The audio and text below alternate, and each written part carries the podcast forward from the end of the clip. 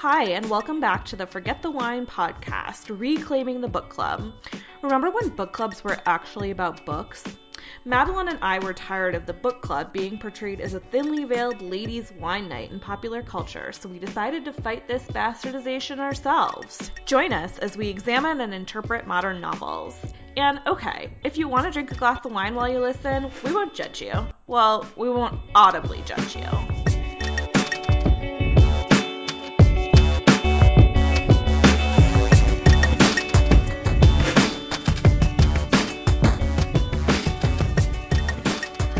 Everyone, this is Madeline, and I'm currently nomading around the world after working as a software project manager for almost five years. Right now, I'm at an artist workshop in Wincanton, England. And uh, I'm Laura, and this week's book that we're going to be discussing is History of Wolves, the debut novel from Emily Fridlund.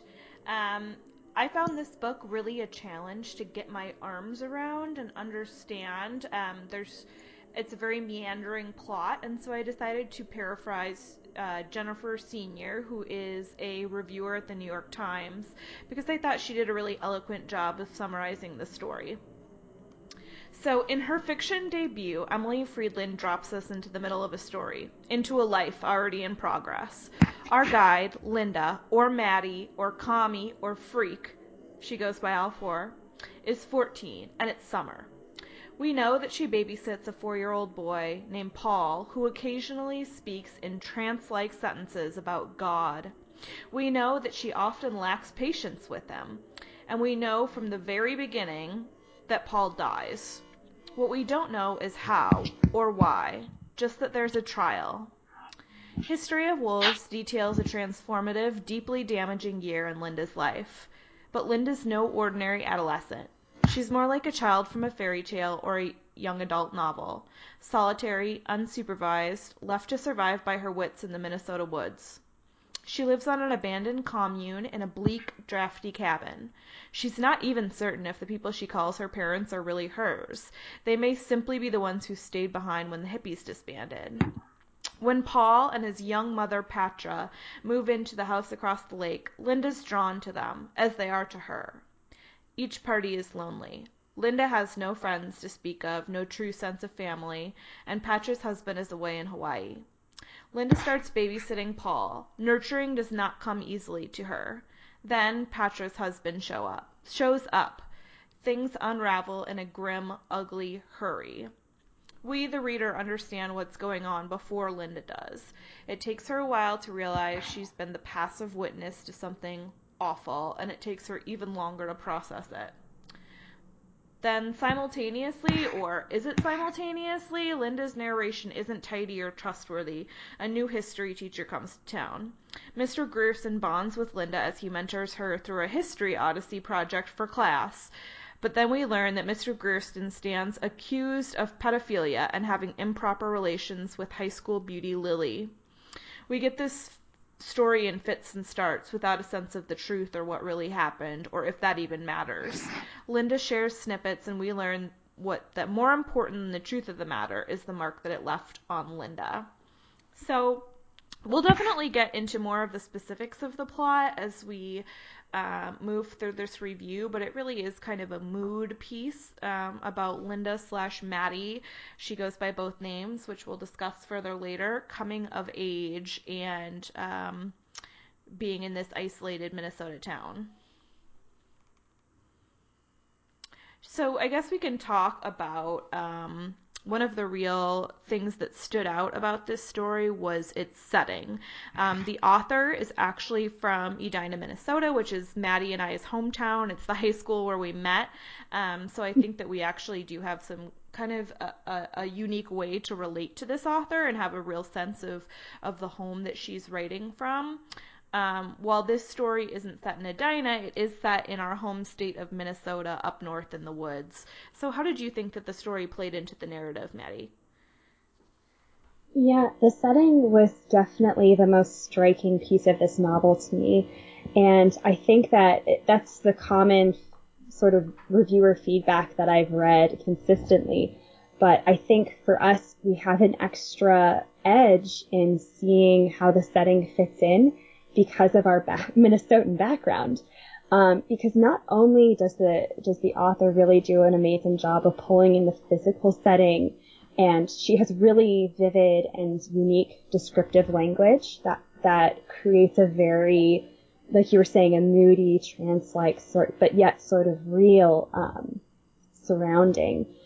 But I think we have a unique perspective in the telling of the story from the Minnesota attitude. Uh, the the Minnesotans and the population and the reactions and, and that sort of culture that she creates in this setting that perhaps other reviewers and other readers don't have the privilege uh, to see coming from that same background. So for me, the setting, the, not only the the woods, uh, the weather, but the the people and their um, personalities played a big uh, big role in Linda's upbringing and her the formation of her personality. And I think as we'll see, her reactions or lack of reactions to certain situations. Uh, I totally agree. I think um, in Minnesota, just to share some perspective, there is a misconception about the phrase Minnesota nice that that means that everybody in the Midwest is like friendly and welcoming. That is not what Minnesota nice means. It means that they will be polite and smile to your face, but that you will never get more than a polite nod or smile out of them. That you will never break through um, to really become someone's friend. It's incredibly difficult to make friends here Everyone's lived here their whole life and is still friends with the people that they met in kindergarten. Um, and that feeling of iciness, politeness, always doing the right thing, always presenting yourself um, properly in public, but never really um, being like kind or making deep relationships with people is on display in this book. So you have the sense of isolation from Linda slash Maddie living on um, this lake, on this abandoned commune, being so far from society. Um, and that makes her feel very lonely, but she also doesn't really have strong connections with anybody in this town and isn't able to easily make them. Um, mm-hmm. because and, and, much is made actually of the teacher, Mr. Grierson, um, coming from California. Like the book really focuses heavily on the fact that he's almost a different species coming from this state that's like um, almost a fantasy to uh, mm-hmm. Linda. Yeah, and I think the uh, the author did a really nice job of pulling in that, like you said, that Minnesota niceness, that very uh, lack of uh, sur- lack of wanting to get below the surface of other people and forge relationships. Um, one for, moment that stuck out to me was when Patra uh, was talking to Linda and describing how they had just moved there. She said, I go to the diner and see the same people. They all smile and say hi, but no one has asked me one thing about myself. Not my name, not a thing. People are nice in a way, but also not. And then Linda says, jokingly, no one cares too much about what you do here so long as you keep to yourself and don't take all the good fishing spots. Uh, and it says that she joked, uh, but it's actually pretty, I think, accurate, uh, that as long as you kind of keep to yourself, don't ruffle any feathers, you can get by. But that creates a real sense of loneliness, especially when you don't have those early friendships forged, or maybe like your family doesn't have a really good foothold in the community, um, then you can, I think, run the risk of uh, growing up in a very isolated uh, surrounding in in our home state. Absolutely. And, and Linda's parents don't do her any favors here. I think that they're very much outsiders, and her mom is certainly an outsider by choice and almost chastises Linda and seems disappointed in her when she wants to be a joiner or wants to have friends or do the quote unquote normal thing. Um, she almost uh, rebuffs society in general and doesn't like when Linda participates in anything with structure. So I thought that must be tough for her um, being 14. Yeah, and I and uh, one other thing I that I noticed a ton of reviewers. I think literally every review I read of this novel, which were quite a few, focused on the the uses of the terms commie and freak. Um, they quoted those two name calling uh, uh, usages in uh, that are the other classmates call Linda.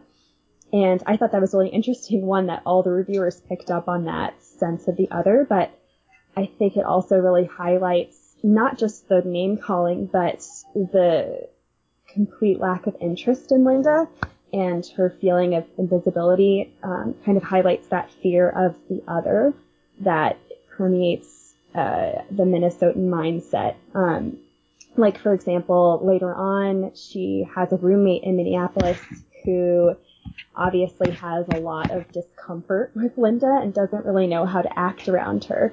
Um, and she's described as, you know, a, a very white bread, um, raised Lutheran uh, girl who is, is just living living a normal life, and there's a really interesting dynamic between the two of them.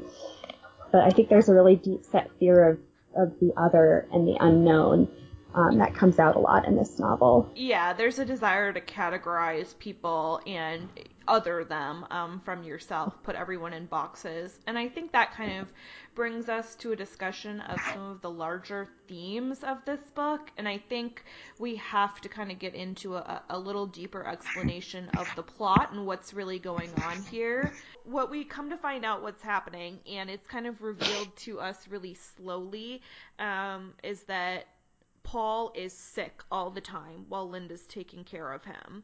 Um, and we, when Leo, the father, comes back, it seems to get worse, and Paul is kind of not moving and just seems to be getting more ill and more ill. Um, but he is definitely loved and doted on by his parents. She always comments on them bringing him juice, sitting beside him on the couch. Um, so you know, the readers and Linda are kind of confused. What's going on? Is there abuse here? How why is he getting so sick? And what we come to learn is that Leo is a very devout Christian scientist and um so that they've not been treating Paul for what was an a, a, edema that he had in his brain? Yeah, I believe it was a cerebral edema. Um so eventually, um, Paul does, which we learn early, but we learn that Paul passes away and that Leo and Patra are put on trial for criminal negligence. Um, so just to give some background to the themes that we'll be discussing here, um, obviously that plays into uh, a lot of what the author wants us to think about with guilt and innocence and religion and everything. Mm-hmm. Yeah, and just a quick question for you, Laura. When did you start to, so, and well, this is getting into the uh, narrative structure a bit. We know from the onset that Paul dies, but we don't really know why. Um, what was the moment for you when you started to pick up on the Christian scientist edge to things? I think um, there's a scene where Leo and uh, Linda are having a discussion in a cafe, and Leo keeps asking Linda what she thinks happens after she dies and pressing her on some questions related to religion. Um, and he seems really passionate about him. His eyes get different. And this, coupled with the other clues, like Paul always saying, um, you know, these little religious uh, poems almost, like God is strong and I am not. Um, that kind of that's how I stumbled into it. What about you? Yeah, I I think I started to get a suspicion when she begins to allude to Paul's health and his appearance, because uh, we know Paul dies, um, and so we have to assume that there's either some sort of terrible accident or or illness involved. And I, I think part of the reason I first thought Christian Scientist is because one of my good friends reads a lot of those memoirs mm. about children who are raised in that religion. And um, I know that is a huge controversial factor as children have died in the past um, from their parents not treating them for illnesses. So I remember thinking there was some sort of connection between an illness and isolation. And um, yeah, like you were saying, the, the references to God. Um, so I did appreciate that um, sort of lead into that theme of religion, um, that it wasn't sort of sprung upon us in a very obvious way. It did, it was a bit meandering, but it, the reader is led into this, these sort of religious themes, um, a bit more, uh, softly.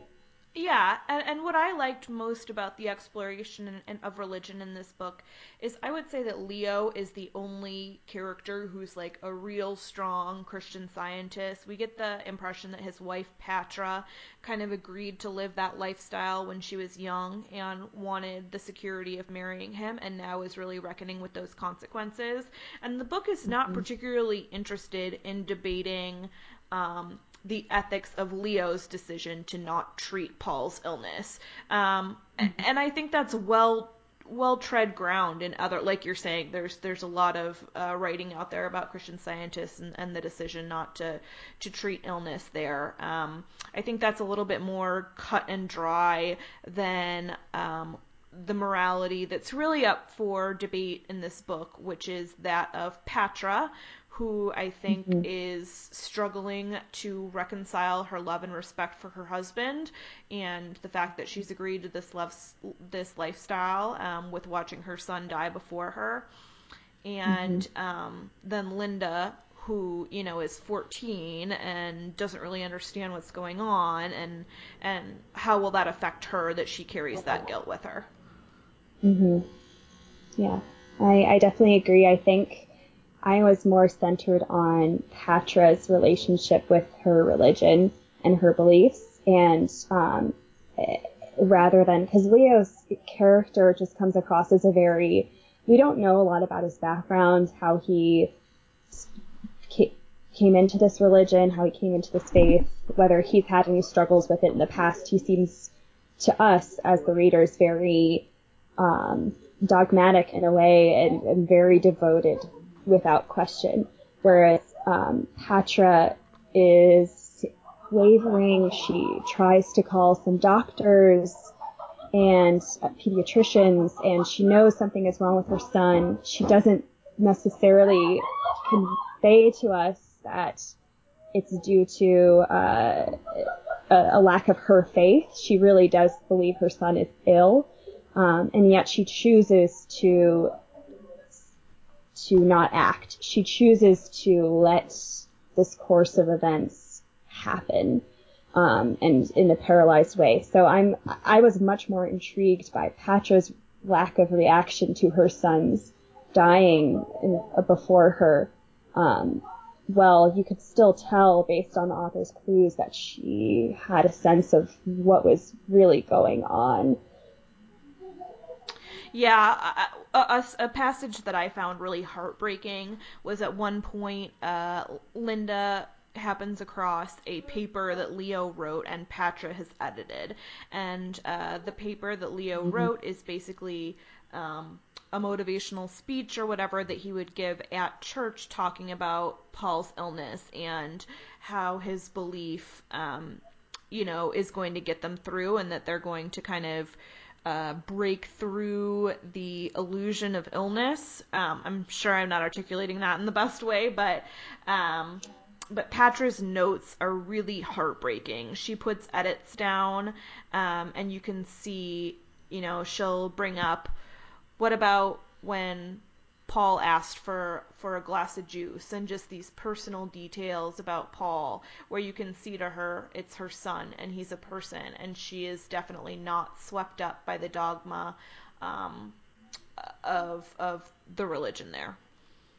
Yeah, and when the part about that passage that really struck me was when she corrects him. He says in his in Leo's text he says that Paul no, he understands because he's not matter or um, something about his essence of being.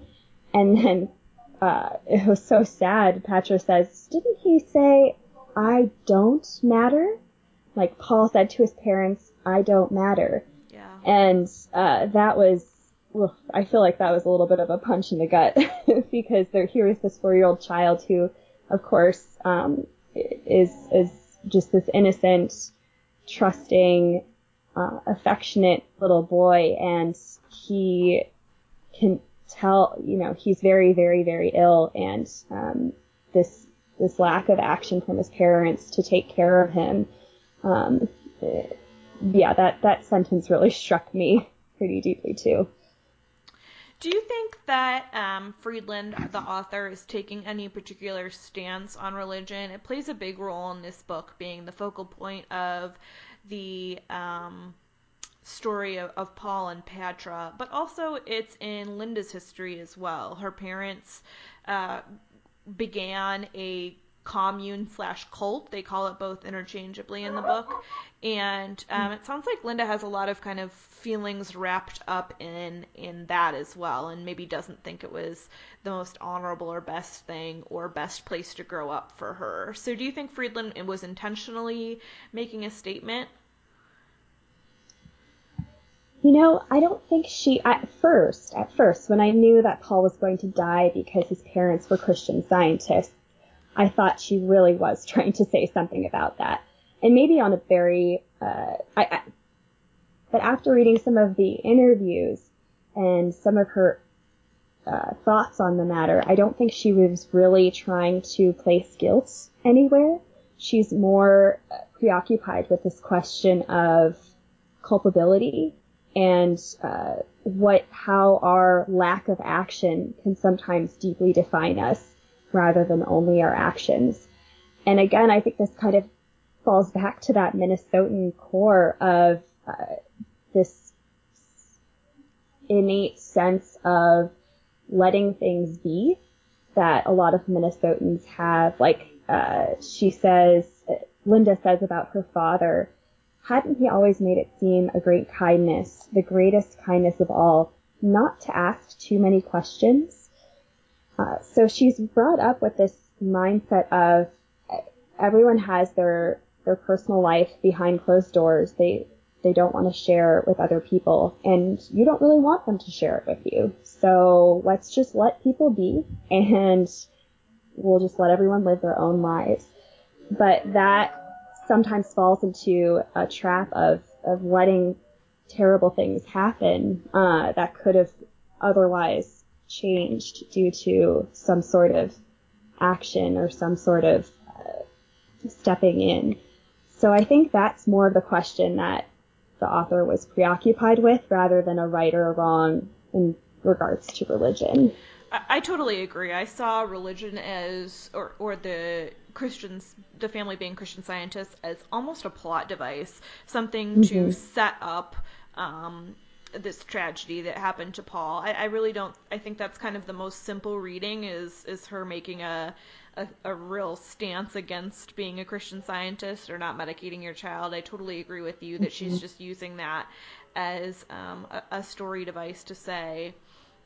Um, almost Leo is the least culpable in her writing, I think, mm. because she's telling us he really deeply believes um, that Paul will be healed. Um, he almost, you know, he's just blindly, truly believes that his son will be healed. He really thinks he's doing what's best for his son. Um, when Patra, who's the character that's more interesting and more focused on, her doubt is really the moments that we feel um, her guilt and culpability the most. The moments where she tells Linda, okay, yeah, maybe you should go grab some Tylenol. So we really see, okay, she does know what's going on. She knows how close to the brink um, Paul really is. Yeah, and that moment where Patra, it, it's this is towards the end of the the novel itself. Um, Linda reveals to us that as she was leaving to go get Tylenol, she saw Patra from the door mouthing help us, please, help us, and in a really exaggerated way. And that seemed, struck me as very morbid and really drove home that, that guilt of, of Patra in a way that, that she really did understand uh, that her son was about to die and she wasn't going to do anything to stop it. Yeah, the the last few days of Paul's life in the book are are really horrifying to read in a very quiet way. Um, you know, as mm-hmm. we've mentioned, there's never any ex- any any violence. Um, his parents are very loving to him. They're doing puzzles in the shape of owls with him. Um, but just seeing kind of Patra's uh, mental decline and the stress of knowing uh, her child's fate and trying to wrestle with whether she trusts her husband, who she's always looked up to, who she's always thought was the brilliant, smart one, or really trusting what's right in front of her eyes, what's happening to her son, um, was was pretty horrifying. I thought it was really well written. Her um, almost descent into a little bit of madness. It was not overdone at all. It was really subtle and nice. Mm-hmm.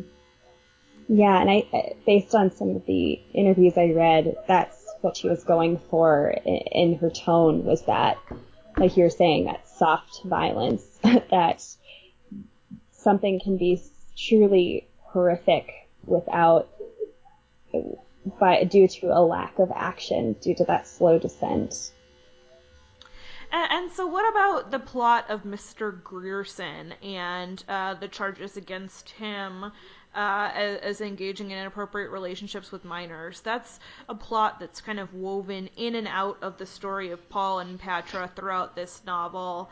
Um, so I have to think that it's meant to bear some relation um, to our story of Paul. How do you think that plays in? Yeah, this was the part of the novel that I really, I personally believe was a bit forced into the narrative. Because um, by all, all accounts, the this novel started as a short. In the first chapter, it started as a, a, a standalone short story where it's really more focused on the the pedophile teacher narrative. But um, the author was really taken with this protagonist, this narrator, and that's what developed into this novel uh, to sort address some of those questions of isolation, of how setting informs personality. So to me, the there was some relation with uh, Mr. Grierson and Lily and how it shaped and, and gave us a view into Linda, who she was. Um, her advances towards Mr. Grierson, I think, really showed how lonely and desperate for some sort of human connection she was. Um, but, and, and, there were certain aspects of her, the voyeur, is her as the observer, the voyeur, the, um, the way she follows Lily and, and watches her and seems to almost have a, an envy and a desire to either be her or be near her and be close to her. So I, I think there was a lot shown to us about Linda's personality, but it was trying to fit too much into one narrative uh, to include this piece, and I think it actually detracted from the stronger point of her novel, um, and it was t- distracting. Yeah. I, I, I, tend to agree with you. The Mr. Grierson plot was definitely less effective for me overall. Um, but I also think that there were some thematic elements tying the two stories together. Um, ultimately, when Mr. Grierson is arrested, they find photos, like inappropriate photos, in his apartment, and Linda notes that they're wrapped up like a gift, waiting for someone to find. So I think, um, you know, Grierson is obviously wrestling with his culpability and and and uh, guilt uh, for being attracted to minors. Um, mm-hmm. So there there were some like paths there that connected the two stories, but you're right. I don't think that they were natural enough um, to to sustain my interest. Yeah, and yeah, it wasn't it wasn't so out of the water that it stuck out like a sore thumb. Um, but I, to me, it was it was engaging at first because that's how the novel starts and it really pulls you in. And her um, description of the high school setting, I think, ties in really well to the uh, I think she does a really good job describing high school in Minnesota, how the hockey players are like gods. And yeah, yeah, I thought you also might really relate to that coming from um, Edina High School. Um, uh, but I think she did a really nice job in that aspect uh, of the descriptions. But it it got to the point where I think it pulled things out, it drew things out a little bit too much, and uh, I was more concerned with the tension building with the plot with Paul and Patra and Leo, and the moments where she went back to the Lily Mr. Grierson plot line that they started to become a distraction and they started to muddle the narrative and make things a bit more confusing and less clean and linear. She's a, she's a great writer, but these they started to pull and swirl too much to uh, I think it affected the sort of pure element she was going for with with that isolation woods aesthetic. Yeah, well said. I totally agree. I think it mud- muddied the waters of what really could have been a, a clear, near perfect, like short novella. Um, let's talk a little bit about gender, as we like to do. Um, so while this book was filled with some you know, we mo- mostly focus on females in the story. Our narrator, Linda, is obviously a female, and then her most significant relationship is with Patra. Um, and her conflict with her mother is focused on much more than her father, who's kind of just painted as like a a bystander in her life. Um, so, but how did you feel that genders were portrayed in this book? Because I have notes from you that that say that you felt like male dominance was a theme here.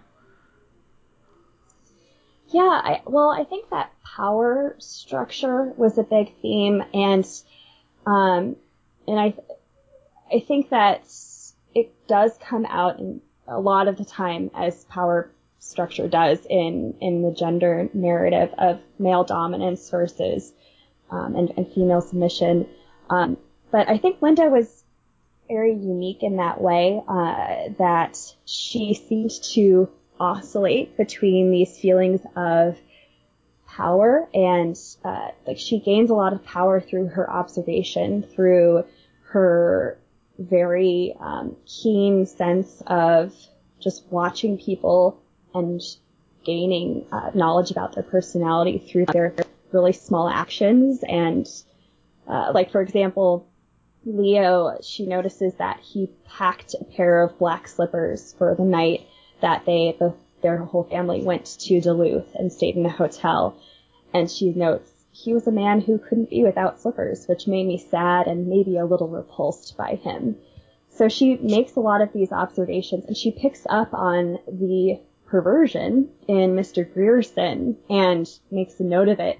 And uh, she is the one who uh, makes an advance towards him, which uh, definitely I, I think this passage points out the predator prey sort of element to it, where she says, His throat looked as wide and soft as a belly exposed, so I stretched out and kissed him there. Which I don't know if that was a revolting yeah. moment for you. yeah. But um, but yeah, that exposed belly imagery, like that, it really, I think, blatantly is saying she is sees him as prey in that moment. So I really appreciated that. Um, that although there were some traditional male dominance features in that, Patra is really uh, submissive to her husband, and um, you know, Mr. Grierson is uh, a pedophile who preys on young girls. Linda sort of flips the narrative, flips the traditional structure there. Um, which, yeah, what are, what were your thoughts on the power and the gender uh, dynamics here? Uh, I thought more than average, which doesn't mean that females like crossed over that 50% mark to to dominance there at all.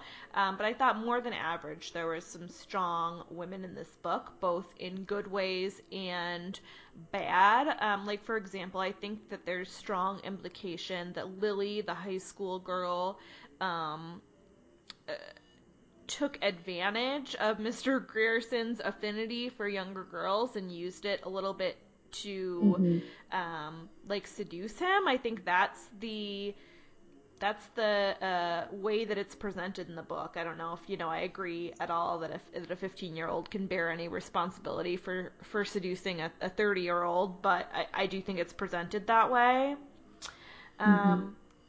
And sex in this book in general is really weird. There's a scene um, yeah. where Linda's staying at a hotel with Leo and Patra, and she sees uh, Patra performing oral sex on Leo and um, is really like focused on it and taken by it and it's something that she comes back to later in her memories as well. And i just thought that that was significant that it was an act of patra like gratifying leo where you know it easily could have been written as um, a sex scene between them where they're both gratified um, but i thought that that was, significant that one of maddie's um, first like encounters up close and personal with sex was seeing um, you know oral sex performed by a female.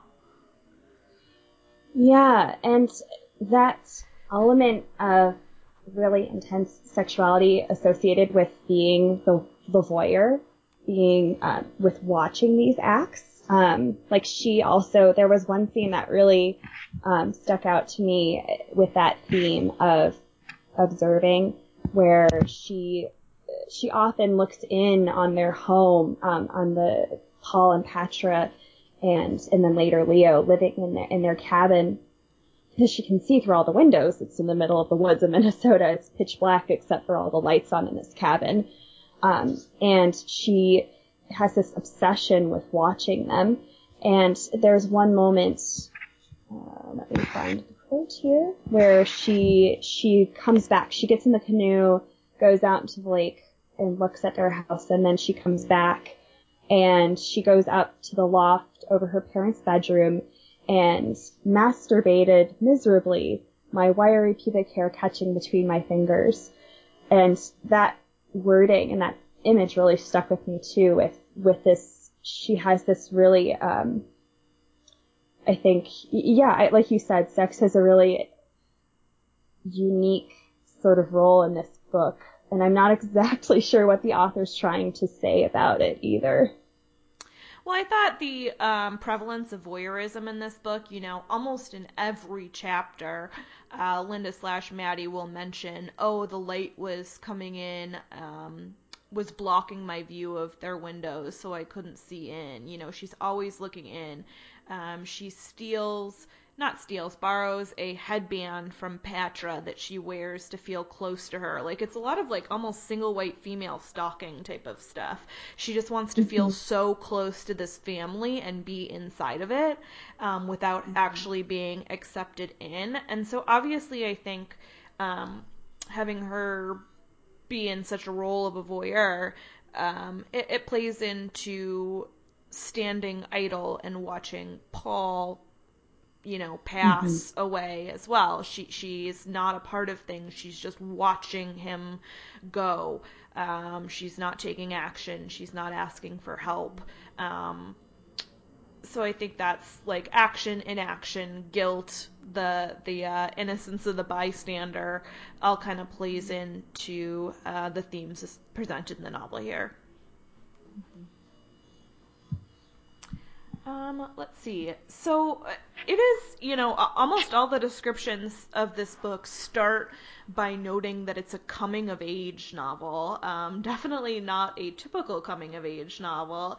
Um, but there were some interesting passages that I just wanted to throw at you really quickly. Um, okay. there's one I don't I don't have them exactly right now, but there's one passage where um, Linda talks about age differences and how she, Paul is 11 years younger than her. She is 11 years younger than Patra, and Patra is 11 years younger than her husband Leo. And I thought that that was a really obvious um, way to to kind of break down uh, how how different all these phases of life are. Obviously, the difference between a four year old and a and a fifteen year old is so much greater than a fifteen year old and a twenty one year old, and then the difference still between um, 21 and 32 is, is, is smaller still. Um, and I just, there's a lot of her wondering what Patra was like at 14, wondering what Paul would be like at 32. And I thought that that presentation of aging was really interesting. Did that stand out to you? Yes, it did. Um, and I'm just trying to find, there was one moment, and actually, I, I'm glad you picked up on that and mentioned it because I think very explicitly the author in an, in another interview um, not like I read all of her interviews in preparation for this, but she said how it was really important to her that um, Linda uh, was in the middle of those ages, that exactly in the middle of Paul and Patra's age, because it, it, it is that sort of turning point where she oscillates between being feeling like an adult, feeling mature, like we were saying, how she's such a keen observer and she picks up so much information. And yet she also has a very childlike, naive view and interpretation of things. She doesn't really understand the consequences. Um, and she wasn't really equipped with um, understanding social norms in a traditional way either because of her upbringing. So I think that the fact that she's right in the middle of them was very intentional. And there was one moment where she first meets Patra where uh, you can tell that an infatuation is starting to form.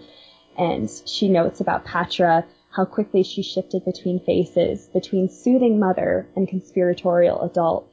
It pleased me for reasons I could not explain to be a part of the latter allegiance.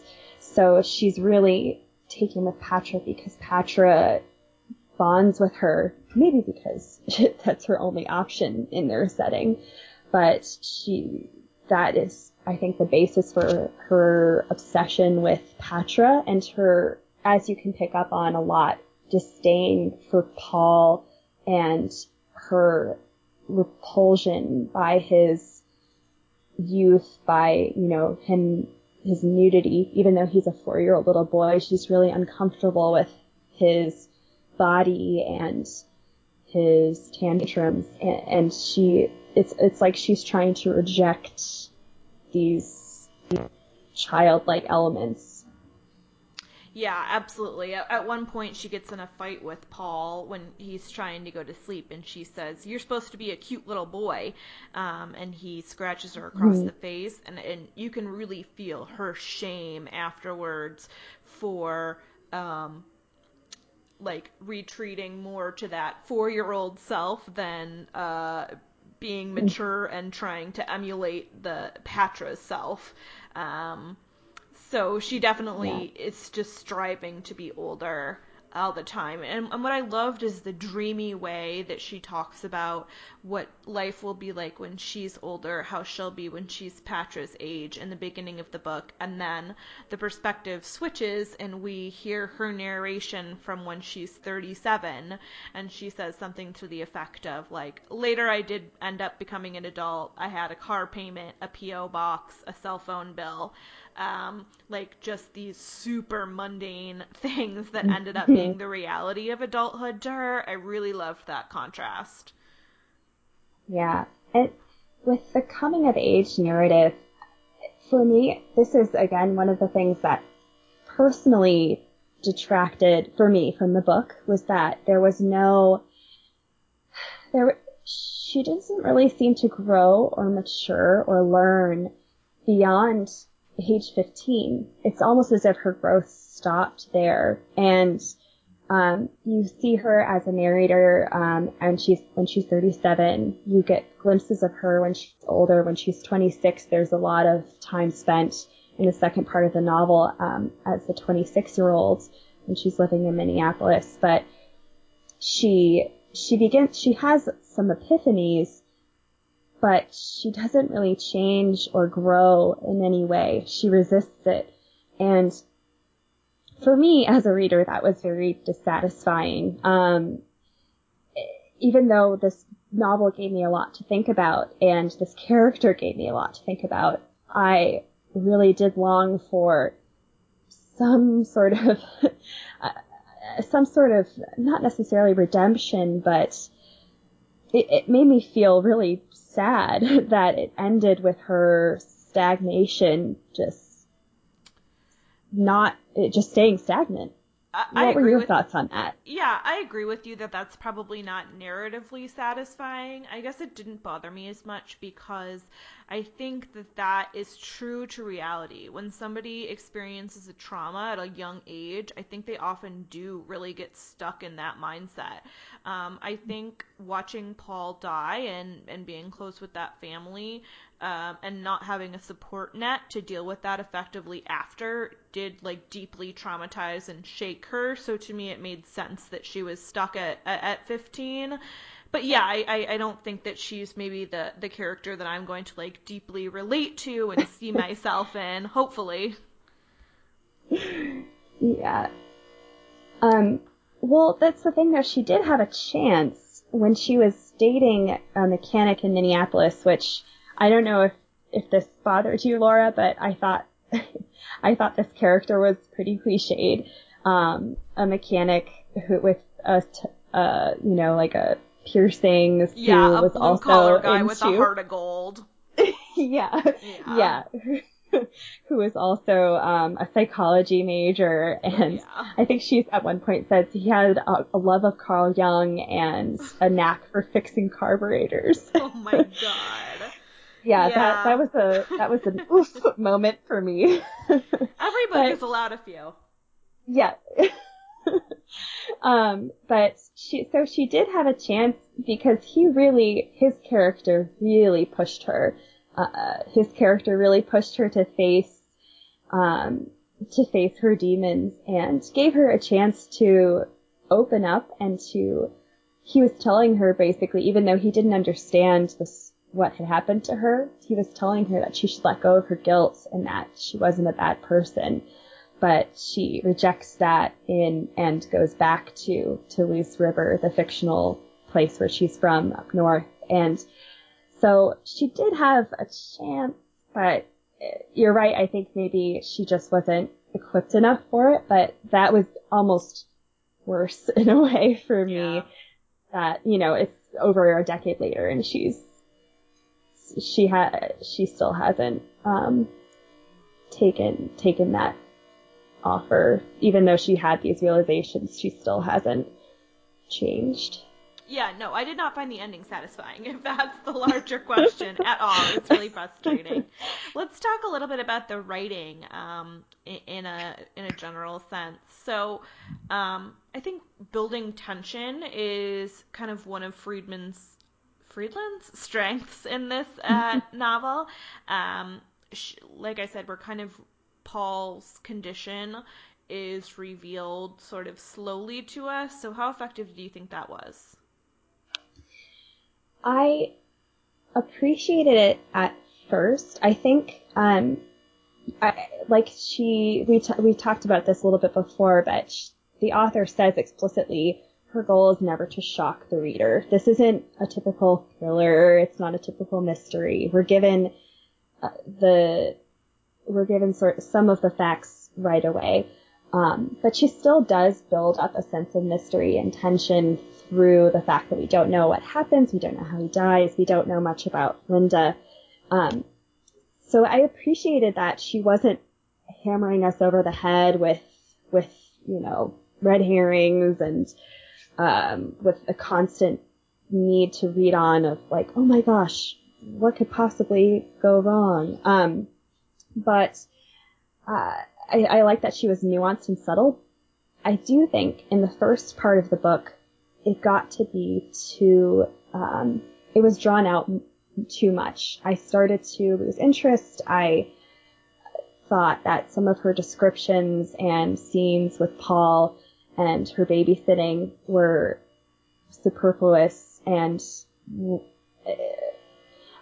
I lost some of the curiosity and tension that she had started to build within me from the onset. And uh, so I think that she did a very good job at the beginning, but she w- didn't really follow it all the way through that sense of tension, that sense of, um, yeah, wanting to know, wanting to dig deeper into a mystery But what were your thoughts on that? I think you figured it out sooner than I did, the Christian Scientist bit. So so I was engaged for a while longer. And also I just found Patra to be such an engaging character that I wanted to spend time with her like as long as possible. Any page that Patra was on, I was like wrapped and reading it. Um she was just so interesting to me because we didn't have a clear sense of her moral compass. Um, and she, too, in the same way that um, Linda was moving between like herself that was Paul's age and herself that was Patra's age, I think Patra was a little bit stuck with sometimes wanting to just forget her responsibilities and act like a teenager and trying to live up to this marriage of this really intellectual, um, devoted uh, Christian scientist man. So any time I got to spend with her, I was I was glad, um, and I thought that she was just such a mysterious character that I always felt a sense of tension when reading about her. So that kept me engaged. But I I can see that element to it, but then what we found out about Patra's background, very I felt like it was very hasty, very rushed. Um, she was the youngest of a large family with a significant age gap. Um, she grew up, I think, in Wisconsin and then went to college, married her professor, and um, so I I agree that she was a very compelling character, but then it seemed as if some of the background for her foundation was was rushed and not really um, it didn't really give enough basis for her actions to me. Yeah, I'm not sure that I'm not sure that story is a strength in this novel. I think it's much more atmospheric and place setting. So, how did you think that that was achieved? Um, a lot of reviews mentioned this isn't a traditional narrative structure, although it doesn't jump around in time too crazy. Um, but definitely there are, it, it's not A, B, C, D. So, how did you think that affected your reading?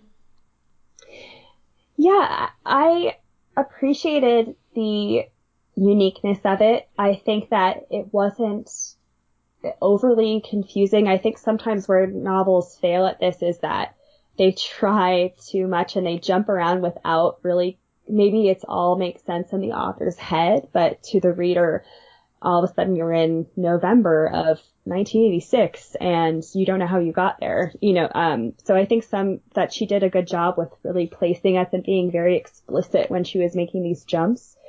Um, I do think that in the first half, in part one, it, it, it again, this felt a little bit forced to me that she was jumping back from age 37 to 26 scenes from her childhood to um, the bulk of the novel, which is her teenage years. I thought that it, it was a bit unnecessary. It didn't really help drive the story for me or help me learn new things about Linda that she was jumping around in these different times. Um, it lost it, it's lost its effectiveness for me in part one. Um, it, but not, it felt more like it was something that the author was playing with because she was really interested by it. But then in part two, I think she did a much nicer job with tightening things up and she was more streamlined and jumping back from age 26 where she starts to look back and have these realizations about herself and what happened to her and the her age herself at age 14 when the majority of the story is happening. So I thought, and then there were a few glimpses into her childhood that gave us a sense of what might have created this isolation, this craving for human contact because she was so closely, um, she was so closely and chaotically involved in people's lives in the commune as a very small child.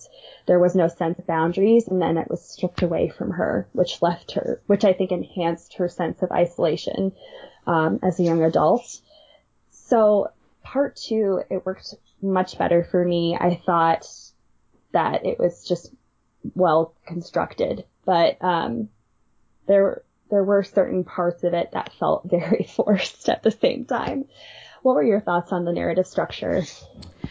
Um, I almost think, you know, you're saying that we don't see Linda go through a whole lot of growth in the novel. So I'm not sure that the parts of her looking back um, were necessary. I think I would have preferred just to live in the story of her being 14. I'm not sure how much she really mm-hmm. learned looking back on this summer that kind of changed the course of her life forever. I think we would have understood the weight and the gravity of her being involved in this, even if we didn't see its effects um, years down the road.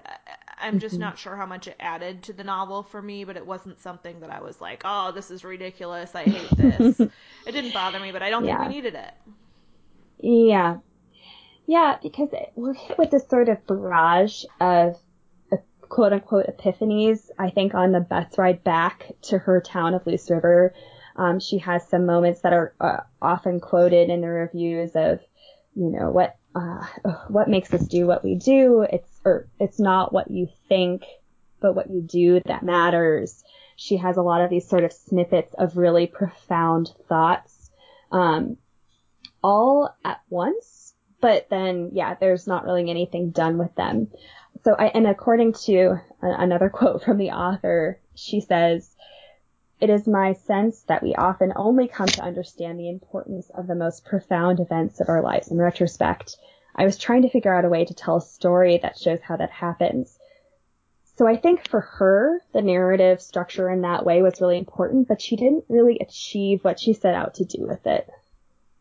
I totally agree. I just think that we understood um, the profundity of of Paul's death on her life um, in the moment. We we didn't need to look back on it. Yeah, and really quick, she also because she is such a keen observer uh, and she's she's so alone all the time. She has she's always in her own head. I think you're you're right that really she is able to absorb and and observe things and almost like an outsider from herself in the moment. Um, and that was one thing that also really didn't work well for me in the novel with the narrative jumping back and forth in ages is her voice never really changes at all. Um, there's, it's the same, it's, you know, she's age 26, age 37, age 10, and her voice and, um, narration is just the same exact as throughout the whole book. Um, so that also, um, I think didn't didn't work well for me. Agreed. Do you have um, final thoughts on the mo- novel before we move into like our rating recommendation? Um, yeah, no, just that I, I think that I really admire that this author, what this author did with, with the setting, again, going back to what we started talking about, but the part of the reason I admire it is because not many people in um, in the U.S. or or outside of the U.S. want to pick up a novel about Minnesota, um, and uh, not many people are intrigued by that setting. I think um, so. I think that I really admire the fact that she was able to create such a real atmosphere and a real uh, and it, that was such an important piece for so many readers was that image and surroundings that she created with it. So, uh, and I think especially people who have probably never been to Minnesota and have no connection with it. Um, the fact that she was so skillful in that regard, I, I admired that especially. Totally agree. It, it represented Minnesota really well. Um, do you want to give like uh, your ultimate thought and whether you recommend this or not? Yeah. So my ultimate thoughts is that this it's a novel worth picking up and reading um, if you're interested in seeing into the mind of a, teenager. And um, I think this is a really this is a really unique, like we talked about, coming of age narrative, um, and and into seeing something a little bit different, a narrative structure that isn't black and white. Um, it, it's a novel that gives you a lot to think about and um, that you can find, I think, a lot of different facets to focus on. So I admire the complexity. Um, that being said, I don't think that it necessarily warranted all of the um, extreme praise that it got, and um, it was also shortlisted for the Man Booker Prize. Um, but just personally, with my reading of it and some of the weaknesses that I found in the narrative and uh, structure, I was a little bit surprised that it was put on that short list. Um, so I do recommend it, um, but I don't necessarily, this for me was not a life changing book. It, it, didn't leave me with any deep, profound lessons. Um, but it, it was, uh, enjoyable to dissect and, um, and explore from a literary standpoint. What were your thoughts, Laura? Well, this is fun. We we uh, don't often disagree, and I'm way higher on this book than you are. Um, mm-hmm. It it really has stuck with me since I finished reading it about a week and a half ago. Um, passages, characters keep coming up and, and sticking in my head, which is not typical for me in a book. Um, mm. I think that the content is there in this book to make a perfect 150 page novella. I think that the only real faults here are could be fixed by editing and literally just deleting extra content out. Um, the mm-hmm. bones of, of a really strong uh, moving story are there. Um, not mm-hmm. to mention, I, I really love the writing in style um, and, and place setting and, and word choice and and all of that. Uh, I would 100% recommend it. Um, I loved it, and, and I would say. Um, it can be tempting to kind of rip through it and read it very quickly because it's not, it doesn't go down tough like it's, um, written from a teenager's perspective and it's pretty easy and fast to read but i would definitely encourage you to like take a couple extra days with it and and digest in between um, chapters because I, I do think that there's so so much packed into this story and and a lot of it's worth considering and unpacking um, and I don't know if I would say it would change it changed my life. That's a high standard to hold a book to, but uh, it changed my week for sure. I really enjoyed spending time with it, so I loved it. Yeah, I I agree with you that I think if she had cut out the pedophile narrative, I think for me this would have been a much more poignant and um and strong book. Um, I think that the the the narrative with Mr. Um, Mr. G, I, I Mr. Pierce. Yeah. Thank you. I I think that that narrative for me was just too distracting and too detracting. I've spent too much time trying to figure it out, and to be honest, like a lot of her interviews and reviews don't really delve that deeply into it either. Um, and I, to me, it, I think that this book would have been much higher rated in my opinion than if that had been taken out. 100%. So I, I, would say that this, we just made a couple suggestions of like, if you're a fan of X, you'll probably like this book. So I would say The Girls by Emma Cline had a similar feel to it. The Girls was also very atmospheric, kind of told through murky memories, a narrator looking back at their life. Um, and it's also kind of about uh, this isolated area. Obviously, in The Girls, it's a commune. I guess in this book it's a commune too, but uh, a, a, non-operating one in, in, rural Minnesota. So a lot of similarities there. Did you have any like tips on if you loved X, you might really like History of Wolves? Yeah, well, uh, this is actually one book I haven't read myself. I've been meaning to, but The Bell Jar is another coming of age story that I saw referenced in some of the reviews that um, was that it was compared to, and as well as um, Jane Eyre with the governess theme, uh, the the outsider coming into a family, and also the, the heavy questions that are raised by um, by the authors in, in both History of Wolves and, and Jane Eyre. So those are two books that I've seen strongly associated with this one. Good. Well, thank you so much for listening to our discussion of history of, of wolves. It sounds like both Madeline and I would give it um, her more tentative than mine, but definitely a thumbs up and, and would recommend to readers. So thanks so much for listening, and we'll be back soon. Thanks, everyone.